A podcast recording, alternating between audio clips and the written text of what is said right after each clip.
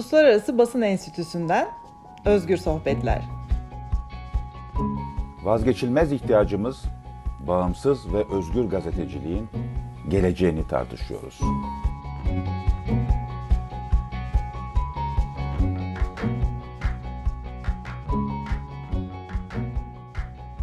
Uluslararası Basın Enstitüsü I P I tarafından hazırlanan Özgür Sohbetler'e hoş geldiniz. Ben Cansu Çamlıbel, gazeteciyim. Özgür Sohbetler'in son bölümlerini e, malum seçim ortamında yapmıştık. Türkiye iki bin yirmi üç seçimlerine giderken iktidarın doğrudan kontrol edemediği medya kuruluşlarına ve gazetecilere e, dönük baskılarını, tam da bu yüzden seçimlerin özgür bir ortamda olacağını ancak asla adil bir ortamda yapılamayacağını defalarca konuşmuştuk. Maalesef tam da öyle oldu. on dört Mayıs'a giden yolda da on dört Mayıs yirmi sekiz Mayıs arasında ülkedeki medya-siyaset ilişkisi bildiğimiz yerden, bildiğimiz gibi aktı. Sonuçta seçimi atlattık.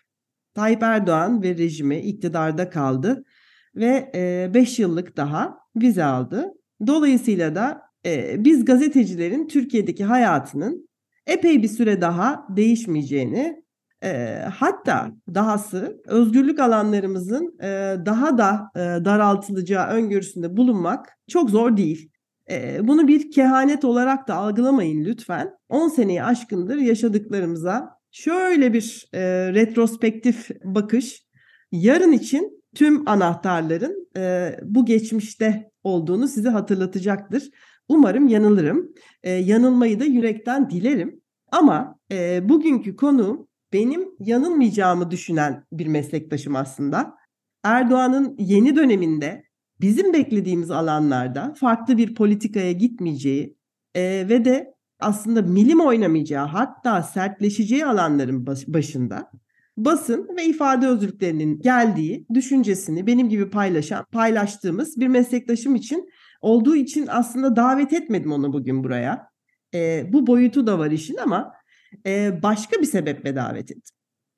A K P hükümetinin e, bu seçim kampanyasında özel olarak düşmanlaştırdığı, hedef gösterdiği ve dışladığı bir dezavantajlı grubun temsilcisi konuğum. Ve aslında bugün muhtemeldir ki hepimizden e, çok daha fazla sözü var. Tam da bunun için davet ettim.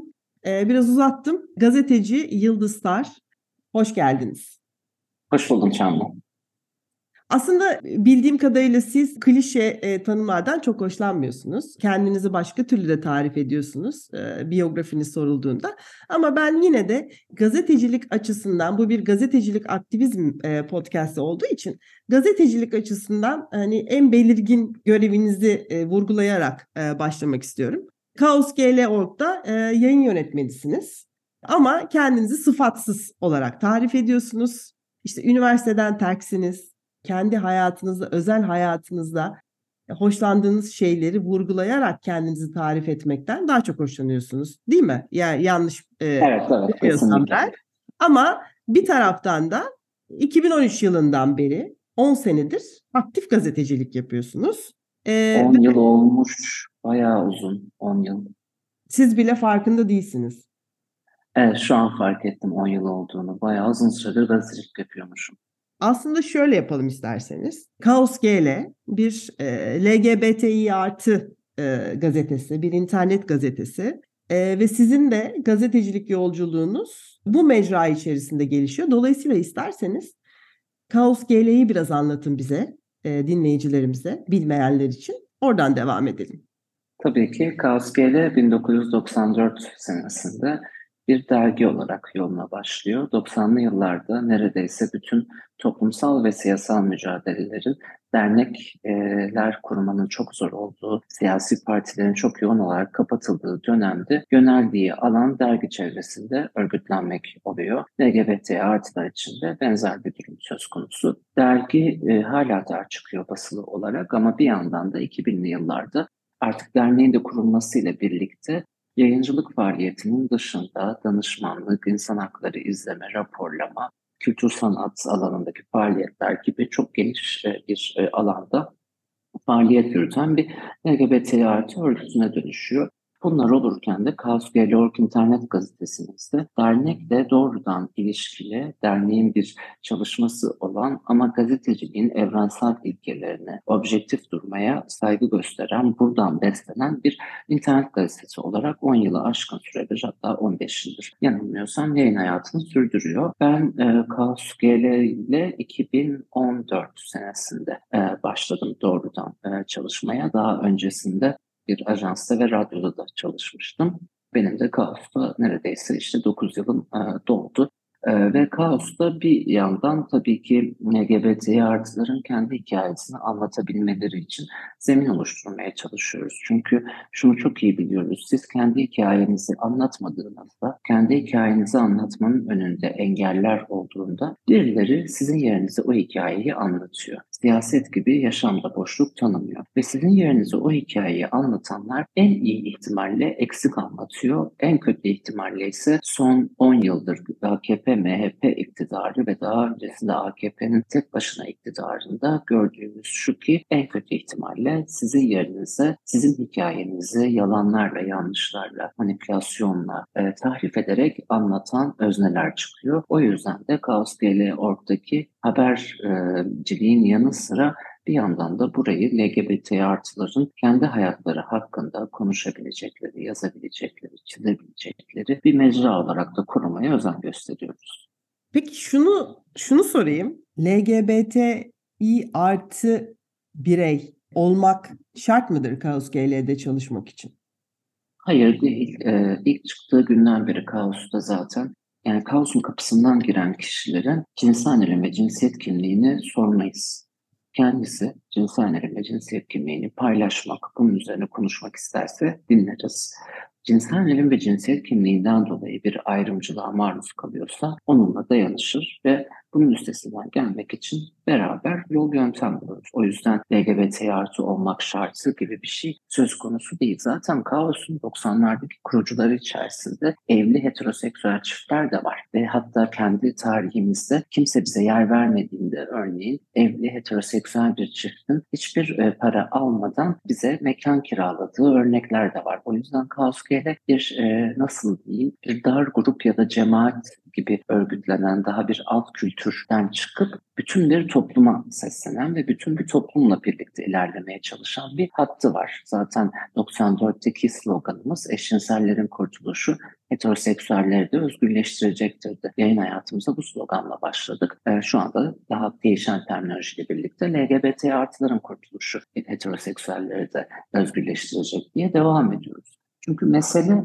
bir yerde böyle bir marjinal unsur ya da cinsel azınlık olarak görülme meselesi değil. L G B T İ artılar cinsel azınlık değil. Bu söyleme katılmıyorum ben. L G B T İ artı hareket içerisinde de bu söyleme tabii ki sahiplenenler var. Özellikle Amerika'da cinsel azınlık kavramı çok yaygın olarak kullanılıyor ama mesele azınlık ya da çoğunluk meselesi değil. L G B T İ artıların bu toplumun olağan ve sıradan parçası olduğu hakikatini tekrar ve tekrar hatırlama ve bu hakikatin gereğini yerine getirme mücadelesi bana kalırsa. O yüzden de bir tür e, azınlık e, ya da kapalı grup stratejisinin daha ziyade bu toplumun olağan bir parçası olduğunu gösterme ve bunun gerekliliklerini yerine getirme mücadelesi diyebilirim yayıncılık çizgimize. Şimdi bütün bunları anlatırken Kaos G L'nin kurulduğu doksanlara referans verdiniz ve sonrasında iki binlere referans verdiniz. Ee, ve o slogan önemlidir. Yani heteroseksüellerin de özgürlüğü aslında L G B T İ artıların özgürlüğünden geçiyor. Bu toplumdaki e, farklı grupların aslında yani bu, bu, bu yatay e, kesen bir şey. E, özgürleşme, özgürlükler tek bir gruba dair olduğu zaman o gerçek manada toplumun özgürleşmesi olmuyor. Dolayısıyla ben onu önemserim. Fakat aslında baktığımızda e, yani bu düşüncelerin e, toplumda tartışılabilir hale gelmesi, E, bu argümanların toplumda tartışılabilir hale gelmesinde iki binler önemli bir işlev gördü Türkiye'de. Yani biraz gecikmeli olarak Avrupa'dan ve Amerika'dan e, belki otuz sene sonra biz bu tartışmaları Türkiye'de yaşadık ama yaşadık e, ve sandık ki işler daha olumlu bir yöne doğru evrilebilir. E, ve bu aslında Adalet Kalkınma Partisi'nin Türkiye'de iktidara gelme sürecine de paralel gitti. Bizim bu daha önce e, işte dolaplarda kapalı tuttuğumuz tartışmaları konu, konuşmaya başlamamız. E, ve sandık ki Adalet ve Kalkınma Partisi İslamcı bir e, siyasetten geliyor olmasına rağmen daha ılımlı ve daha gerçekten demokrat bir çizgi izleyecek. Yani bunu sadece biz sanmadık, dünya da sandı. Çünkü böyle bir iddia koyarak iktidara geldiler yirmi bir sene önce. E, ve aslında lütfen yanlışsam beni düzeltin. Yani o ilk sekiz on sene içerisinde özellikle L G B T İ'ler üzerinden bir siyaset yapmadılar. Fakat sonrasında bir kırılma yaşandı. Böyle bir iki dönem var mı sizler açısından, sizin e, siyaset okumanız açı- açısından? Adalet ve Kalkınma Partisi'nin stratejisini değiştirdiğini düşündüğünüz e, ikili bir dönem var mı? Yani şöyle, ilk dönemlerinde de Adalet ve Kalkınma Partisi, A K P'nin L G B T İ artıların örgütlenmesine e, olanak tanıyan bir e, politikası olmadı. Hani hep şeye referans veriyoruz. iki bin iki senesinde Cumhurbaşkanı Erdoğan'ın daha o zaman başbakan bile olmadığı dönemde kendisine Abbas Güçlü'nün yayınında yöneltilen soruya referans veriyoruz. Orada genel geçer bir cevap veriyor. Tabii ki eşcinseller de kendi yasal haklarına kavuşmalı, güvence altına alınmalı diyor. Ama şunu unutuyoruz, iki bin üç senesinde, bundan bir yıl sonra T C K'da bir değişiklik gündemi olduğunda ve A K P zinayı geri getirmeye çalıştığında e, o dönemde kadın örgütleri ve L G B T İ artı örgütleri T C K değişikliğine karşı bir platform kuruyorlar. T C K platformu ve taleplerini iletiyorlar. Bu taleplerin içerisinde cinsel yönelim ve cinsiyet kimliği temelli ayrımcılık da yer alıyor ve iki bin üç senesinde daha A K P çiçeği burnunda bir iktidarken ve birçok kesim açısından belki özgürlük getirebileceği veya daha demokratik bir yönetim olacağı düşünülürken L G B T artılar açısından rengini iki bin üçte belli ediyor ve bunları reddedip bizim toplumumuzda olmaz böyle şeyler, bunlar işte batıda olan meselelerdir diye şu an sertleştirdiği söylemin ilk tohumlarını atıyor. Tabii bu kadar sert söylemiyor o zaman, bu kadar gündemine almıyor. Yani ilk dönem iki bin on üç yılına kadar A K P'nin temel stratejisi E, yapabildiği kadar, olabildiği kadar görmezden gelmek, görmezden gelemediği noktadaysa genel geçer ön yargılarla meseleyi geçiştirmek ve kapatmak. Yani A K P bu meselenin iki bin on üçe kadar kamusal alanda görünür olmasından rahatsız ama o kadar büyük bir tehlike olarak kendi siyasal akışı açısından görmüyor. Burada tabii bir diğer kırılma noktası iki bin onlarda anayasa tartışması. Yani anayasa tartışmasına gelene kadar tabii A K P'nin homofobi tarihi öyle kısa bir tarih değil. Şu an mesela Deva Partisi'nin kontenjanından milletvekili seçilen Selma Aliye Kavaf, bakanlığı döneminde ilk kez parlamentoda yani yaygın siyasal bir homofobiyi başlattı. Eşcinsellik hastalıktır dedi. Sonrasında hiç kimse L G B T İ artılara görüşünü sormadan herkes hastalık mı, günah mı, sapkınlık mı diye tartışmaya başladı. Bir dönemi de gördük. Orası da kritik bir eşikti. Ama iki bin on üçte Gezi Parkı'nda, şimdi Gezi direnişinde L G B T İ artıların çok ön saflarda olmasına birçok insan şaşırdı ama ben hiç şaşırmadım. O dönem e, muhabirlikte e, yapıyordum ve Gezi'yi gazeteci olarak takip ederken benim açımdan çok şaşırtıcı ve ekstra haber değeri taşıyan bir şey de değildi. Çünkü Gezi Parkı geceleri e, eşcinsel erkeklerin birbirlerini bulduğu, tarihsel olarak çok uzun yıllardır gündüz başka, gece başka bir hayatın aktığı, bütün hayattan dışlandığınızda kendinize yaratabildiğiniz küçük gettolardan biriydi. Gezi Parkı'na yapılacak Topçu Kışlası, E, gündüz e, oradaki işte gezen insanlar açısından başka bir anlam ifade ederken gece bambaşka bir anlam ifade ediyordu ve direnişin büyük bir çoğunluğu Gezi Parkı'nın gündüzüne sahip çıkarken L G B T artılar gecesine sahip çıkıyordu. Ama ilerleyen süreçte tabii Gezi'nin çok yaygınlaşması ve Bayburt dışında seksen ilde sokağa dökülmeyle birlikte L G B T artı hareketinin sembolleri, gökkuşağı, bütün bir Gezi direnişinin sembolüne dönüştü. Bana kalırsa A K P açısından orada bir e, politika değişikliği ilk gündeme geldi. Yani artık L G B T İ artı hareketinin taleplerini görmezden gelemeyecek fark etti. Demokratik bir hükümet, demokratik bir sistem bir grubun taleplerini görmezden gelemeyeceğini fark ettiğinde o talepleri pazarlık eder, müzakere eder.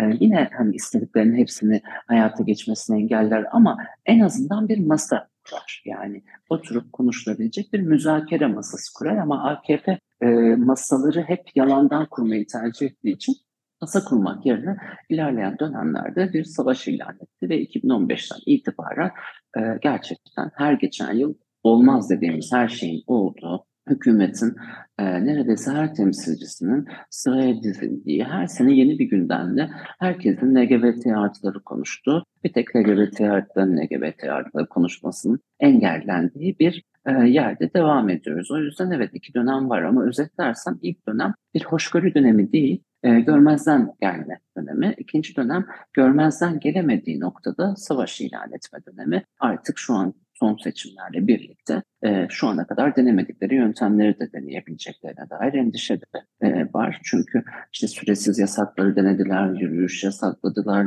işkence ve kötü muamele oranları inanılmaz artmış durumda. Onun yürüyüşüne katılan herkesin gözaltına alınması vakaya adiyeye döndü. Derneklere sürekli denetimler gelmesi, her gün bir e, Erdoğan ya da Soylu'nun çıkıp L G B T artıları hedef göstermesi, yalan yanlış bilgilerle bir propaganda merkezi olarak siyaset ve medyanın çalışması alıştığımız yerlerde ama bu seçimle birlikte şu daha fazla gündeme gelmeye başladı ki bunun işaretinde iki bin yirmi ikide büyük aile buluşmaları denilen L G B T artı derneklerinin kapatılması ve L G B T artı varoluşun cezalandırılması talebiyle örgütlenen devlet destekli nefret mitinglerini de görmüştük. Seçimlerde artık yeniden Refah ve Hüdapar'ın da temel vaadi ve talebi de L G B T artı derneklerin kapatılmasıydı. Herhalde görmediğimiz bir tek o kaldı. Daha önce kapatma davaları açıldı bu arada L G B T artı derneklerine. Burada bir parantez de açmak istiyorum. Hep şey söylenir, özellikle muhalefet A K P'ye kim daha ibne yarışına girdiği için amiyane tabirle sizin zamanınızda bu dernekler kuruldu, siz izin verdiniz diye bir e, manipülasyona ortak oluyorlar. Oysa ki L G B T artı dernekleri kurulduğunda kapatma davaları açıldı. Bunlarla uğraşıldı. Ayrıca iki binlerin ortasında, iki bin beş iki bin altıda tam tarihi hatırlamıyorum ama e, Avrupa Birliği uyum süreci kapsamında dernekler kanunu değişti. Ve bütün toplumsal gruplar dernek kurmaya başladı. Daha fazla dernek kuruldu. Yani e, burada da sinsi bir ayrımcılık var, sinsi bir homofobi var. Heterolar dernek kurunca sorun değil, L G B T artılar dernek kurunca A K P izin vermiş oluyor. E, oysa ki o muhalefetin de örgütlendiği derneklere de A K P izin verdi diye küçük bir feveranla kapatıp bundan sonrası içinse dernek kapatmalardan tutun e, tutuklamalara ve bir takım suç örgütleri icat etmeye, anayasa değişikliği, medeni kanun değişikliği gibi e, çok geniş bir alanda uygulananların E, yasal arka planını oluşturmaya çalışacaklarını düşünüyorum. Ben o yüzden karamsarım en başta söylediğinizde. Kesinlikle katılıyorum. Önümüzdeki döneme dair ben bir e, yumuşamayı bir yana bırakın. Aksine yaptığı şeyleri yani e, çaldığı minareye kılıf hazırlayacağı dönem olduğunu düşünüyorum. Önümüzdeki dönemin ve yasalar eliyle de şu anki uygulamalarını kalıcı hale getirmeye çalışacak. Maalesef emareler bu yönde e, ve bu kaygılarımızı biraz da destekleyecek bir meclis var karşımızda. E, o meclisi de bir hatırlatalım. Çünkü e, anayasa değişikliği için üçte iki çoğunluk gerekiyor ve normal şartlarda A K P, e, M H P ittifakı içinde yeniden Refah ve Hüdapar'ın da olduğu e, bu e, çoğunluğa sahip değil. Fakat orada e, önemli bir detay var. Biraz önce bahsettiğimiz yani Selma e, Aliye Kavaf. Onun bulunduğu, evet, mensup olduğu parti ve e, diğer iki İslamcı kökenden gelen parti C H P listelerinden meclise girmiş durumda. E, otuz dokuz tane milletvekilleri var. Dolayısıyla hiç firesiz e, bir ortamda onların da yardımıyla e, sanki e, tabii siyaset başka bir alan ve orada başka pazarlıklar da dönebiliyor ama bugünden baktığımızda bir e, anayasada ailenin korunması tırnak içerisinde söylüyorum. Çünkü zaten bize bugüne kadar yöneltilen gazetecilere e, suçlamaların hiçbirisi ifade özgürlükleri meselesi olarak kodlanmadı. Terörle mücadele olarak kodlandı. E, dolayısıyla bunu e, L G B T İ artı alanına dön, dönüp baktığımızda bunun yansımasına, bu da büyük bir ihtimalle ailenin korunması gibi bir kavramın içinin boşaltılıp yeniden doldurularak e, kullanılması olacaktır yasal süreçlerde. Bunu hem anayasa yapımında hem de e, bahsettiğiniz gibi medeni kanun değişikliklerinde kullanmaları e, durumunda e, maalesef e, bizim oylarımızla e, meclise girenlerin de bu yola girme, e, burada bir destek verme ihtimali olabilir gibi gözüküyor. Yanlış bir analiz mi yapıyorum? Çok doğru. Şimdiden bunun emarelerini görüyoruz bile. Yani Millet İttifakı'nın bileşenlerinin o ilk yirmi sekiz Mayıs akşamı yaptığı açıklamaları da, ertesi gün yaptığı açıklamaları da birebir yerinde takip ettim. Ve e, orada çok parlak bir tablo yoktu. Mesela Babacan e, hükümete liyakatsiz kadrolarla Erdoğan önümüzdeki günlerde nasıl yönetecek, yönetemeyecek kadro eksiği var derken kendini işaret ediyordu. Hani sanki mesele şeymiş gibi, e, insanların bir konuda becerikli olup olmamasıymış gibi. Aksine A K P çok becerikli bir iktidar. Orada Babacan'ın ben kesinlikle kendisini öne çıkarmak için yanıldığını düşünüyorum. E, mesele becerikli olup olmama meselesi değil ama Babacan bu sinyali verdi. Şimdi Saadet Partisi iki bin on beş senesinde daha kimse demezken L G B T artı dernekleri kapatılsın, İstanbul Sözleşmesi'nden çıkılsın kampanyasını başlatan parti. Hele de ittifak dağıldıktan sonra şimdi kendi başına böyle bir öneriye niye destek vermesin? Gelecek Partisi hakeza anayasa sürecine dahil olabileceklerine dair mesajlar veriyor. Ben buraya İYİ Parti beklemek istiyorum. Yani çünkü Meral Akşener'in o geceki konuşması, seçim sürecinde masadan kalkıp geri gelmesi, her ne kadar İYİ Parti e, pa, e, seçim programında e, bir cinsel yönelim ayrımcılığından karşı mücadeleden bahsetse de mültecilere karşı tutumu gibi meseleleri düşündüğümüzde açıkçası İYİ Parti de çok e, buraya angaja olabilecek bir parti. C H P ile ilgili konuşmak için henüz erken, çünkü e, yeni C H P nasıl bir C H P olacak e, sorusunun yanıtını e, bekliyoruz bütün Ankara gazetecileri. Ortalıkta e, kulisten daha fazla bir şey yok ve bütün kulisler yalanlanıyor. O yüzden ben de hani yeni C H P şöyle olacak ve bunu yapacak diye bir öngörde bulunmak istemem. Ama C H P'nin de e, burada kaçak güreşeceğini tahmin ediyorum. Hani her türlü bir e, pozisyon belirtmemek, e, milletvekillerinin inisiyatifine bırakmak gibi bir meseleyle karşı karşıya kalacağız. Burada en tehlikeli olanı tabii ki doğrudan ben A K P'nin L G B T artı olmak yasaktır diyeceğini düşünmüyorum. E, L G B T artı dernekleri kurulamaz diye bir madde geçirmeyecek zaten. Yasa böyle bir şey değil. Ama sizin de dediğiniz gibi aileye dair bir iki değişiklikle, bu da aslında çok büyük bir şey değil e, deyip muhalefete de şu kozu vermiş olacak. Muhalefette bakın zaten çok büyük bir şey değil, hadi bunu verelim sussunlar diyecek. Ama biz iki yıl sonra bu uygulamanın ne anlama geldiğini fark ettiğimizde o zaman artık iş işten geçmiş olacak. Ve sadece L G B T artı açısından da değil. Mesela e, gazeteciler açısından kocasından şiddet gören ve boşanmış bir kadınla yapılan röportaj ailenin korunmasına aykırı olarak değerlendirilip bu sefer terör diye eleştirilenin yanına yeni bir kavram eklenmesi çok olası olacak. Veya herhangi bir şekilde bir meseleyle ilgili yazdığınız, çizdiğiniz zaman böyle bir tepkiyle karşılaşacaksınız. Boşanmaları zaten önlemeye çalışıyor. Kadınları evin içinde köleleştirerek önlemeye çalışıyor. Bu onun da artması anlamına gelecek. Hatta L G B T artıların aileyle işi minimumda bu arada, yani hani ne aile kurma hakkı var ne de başka bir şey. O yüzden bütün bir toplumu dizayn edecek ama ben muhalefetin bunun farkında olduğunu sanmıyorum. Muhalefet bunun farkında olsa bile umursadığını sanmıyorum. E, terörle mücadele kanunu geldiğinde e, çok net hatırlıyorum. Yani terörle mücadele kanunuyla kabahatler kanunu birer yıl arayla gelmişti. E, T M K sürecinde de kabahatler kanununda da muhalefetin bir bölümü ya o kadar da önemli değil dedi. O T M K bizim başımıza bela oldu. En son artık iltisaklı diye bir kavram yerleşti. Kabahatler kanunuysa tam olarak o genel ahlak meselesi üzerinden toplumsal hayatı düzenleyen, yani T M K e, dikey bir ilişkiyi düzenliyordu. Kabahatler kanunuysa yatay bir ilişkiyi düzenliyordu ve o kabahatler kanunu zihniyeti ileride şu anki muhbir vatandaş, CİMER'e şikayet ve en son yani biz bu kaydı aldığımız zaman e, iki olayla karşı karşıyaydık. OnlyFans sitesi CİMER şikayetleriyle bir günde kapatıldı. Bunlar olurken Kadıköy'de Onur Ayı'nın gelişiyle birlikte film izlemek isteyen insanlar polis şiddetiyle gözaltına alındı. Niye? L G B T artı filmiydi. Şişli'de film gösterme yasaklandı. Yani dün bir bugün iki yasakçı dönem geri geldi. Şimdi buraya bakarken bir de şeyi de görmek gerekiyor bence bütün bir toplum olarak. Şimdi hani bu sarı öküz mesele gibi. L G B T artıları verdiğinizde iktidarın orada kalmayacağını görmek lazım. Muhalefetin de görmesi lazım. Bu bir dönem mesela yazın konser yasaklarını konuştuk. Konser yasaklarındaki gerekçeler ve bütün yöntem onur haftalarında uygulandı. onur haftalarında başarıya ulaşınca konser yasaklarına dönüştü.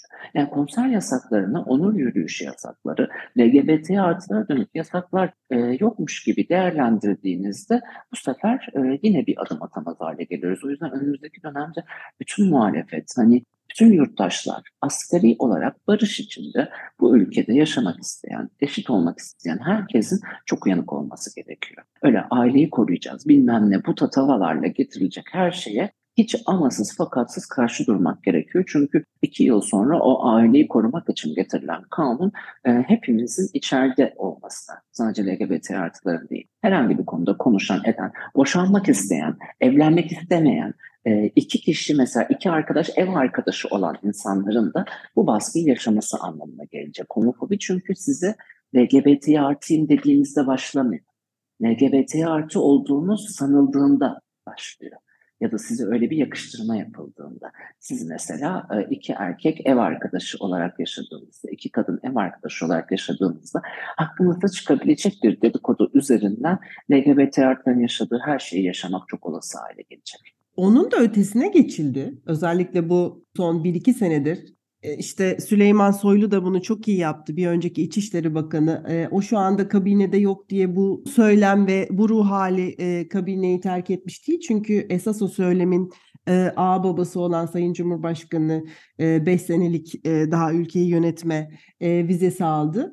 Esas o söylem, yani işte iki ev arkadaşı erkek ya da kadın birlikte yaşıyorlar ve sırf bu yüzden L G B T olarak kodlanma ihtimalleri varın ötesine geçildi ve L G B T C diye bir kavram uyduruldu iktidar tarafından. Ve bu L G B T C içerisinde e, heteroseksüeller de var. Yani bunu bir havuz olarak, çok muğlak bir havuz olarak, yani bu konulara önem veren, e, bu konuların konuşulması, desteklenmesi, aktivizmin yapılmasına de, e, için ön alan toplumun her kesimi o, o havuza, o torbaya atılır oldu. Şimdi e, buradaki şu uyarınızı çok önemsiyorum. Çünkü iktidarın kendine böyle bir vize aldığını düşündüğü bir dönemde buradan milim oynamasına ihtiyacı yok. Fakat esas buradaki sorumluluk muhalefete düşüyor. Çünkü aynı hatayı siz teröristsiniz, teröristlere destek verdiniz argümanında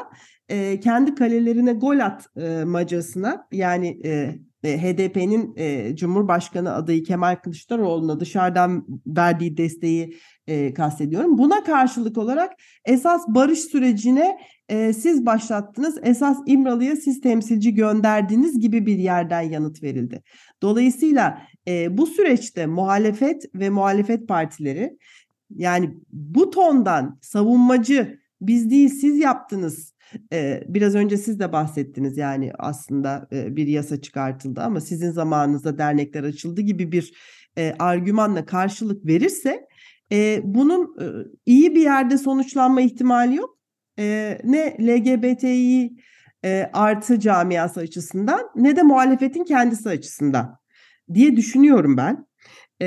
Biraz uzattım ama bu bölümün sonuna geldik. Söylediğiniz her şeyi çok önemsiyorum. Umarım bizim şu anda gelmekte olduğundan kaygı duyduğumuz süreçler yaşanmaz. Fakat onur haftası ve onur ayı içerisindeyiz. Dolayısıyla son onu konuşmuş olalım. Daha henüz orada bir şey yaşamadık, görmedik. Ama sizin L G B T İ artı dernekleri, kuruluşları olarak hazırlığınız ne yönde, tedbirleriniz ne yönde diye sorayım. Her sene olduğu gibi bu sene de İstanbul, Ankara, İzmir, Aydın, Antalya, Eskişehir şu ana kadar onur haftaları, Mersin, Mersin var tabii bir de, onur haftaları ve onur yürüyüşleri örgütlemek için çalışmalara başladı. Her yıl olduğu gibi kapalı salon etkinlikleri, yürüyüşler, bunlar yapılmaya çalışılacak ama daha e, dün bir bugün iki e, işte Pride filminin gösteriminin yasaklanıp insanların gözaltına alınması gösteriyor ki bu sene de geçtiğimiz yıllar gibi aynı saatlikte olacak. Valla açıkçası ekstra bir hazırlık e, yapıldığını düşünmüyorum. E, çünkü o kadar alıştık ki, o kadar artık her sene birbirinin tekrarına döndü ki e, etkinlik yapmak isteyeceksin, duyuracaksın, e, işte yasaklanacak, polis gelecek, gözaltına alacak, herkes serbest bırakılacaksın, hayat devam edecek ve böyle bir oyun oynanıyor çok uzun yıllardır. O yüzden e, bu sene de benzeri olacağını düşünüyorum. Bu sene tabii şöyle bir durum da var. Geçen sene mesela Ankara Onur Yürüyüşü'nde medyaya yeteri kadar yansımadı ama İBDA-C yanlıları sokağa çıkıp slogan attılar. Yani İBDA-C, Akıncılar, e, bitti sanılan bazı radikal İslamcı e, örgütler ve devletin de terör örgütü olarak tarif ettiği örgütler, İBDA-C gibi örgütler sokaklara çıktılar L G B T artı karşıtlığı. Biraz orası tabii ki endişe verici ama e, hani bunun da sadece L G B T artı sorun olmadığını e, tabii ki bahsettik. Çok kısa şu L G B T C'ye son dakikada şey demek istiyorum. Çok komik bir tabir ama şeyden geliyor bence. FETÖ'cü dediler ya uzunca süre insanlara. Bir evet. F E T Ö'cü. Yani L G B T satan gibi değil de böyle bir sanki ortada bir ideoloji ya da örgüt varmış. Yani L G B T olmak bir kimlik değil de bir terör örgütü e, iktidar nezdinde ya da bir ideolojiymiş. Mesela ülkücü gibi. Ülkü, oranın da ülküsü var. Yani ben de o yüzden hep şey diyorum, keşke e, muhalefet çıkıp da ülkücü olacağımıza L G B T'ci oluruz daha iyi deseydi.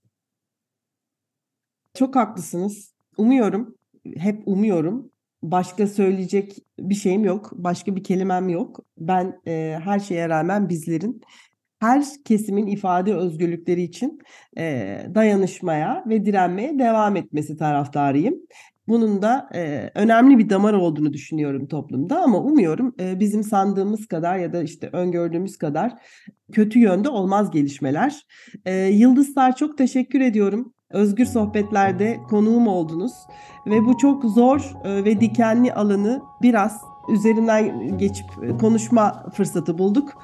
Kolaylıklar dilerim Onur ayında. Ağzınıza sağlık. Ben teşekkür ederim. İyi yayınlar. Uluslararası Basın Enstitüsü tarafından hazırlanan Özgür Sohbetler'deydiniz. Tekrar görüşünceye dek hoşça kalın. Bu podcast Avrupa Birliği'nin maddi desteğiyle hazırlandı ancak içerik tamamıyla I P A'ya, Uluslararası Basın Enstitüsü'ne aittir ve Avrupa Birliği'nin görüşlerini yansıtmak durumunda değildir.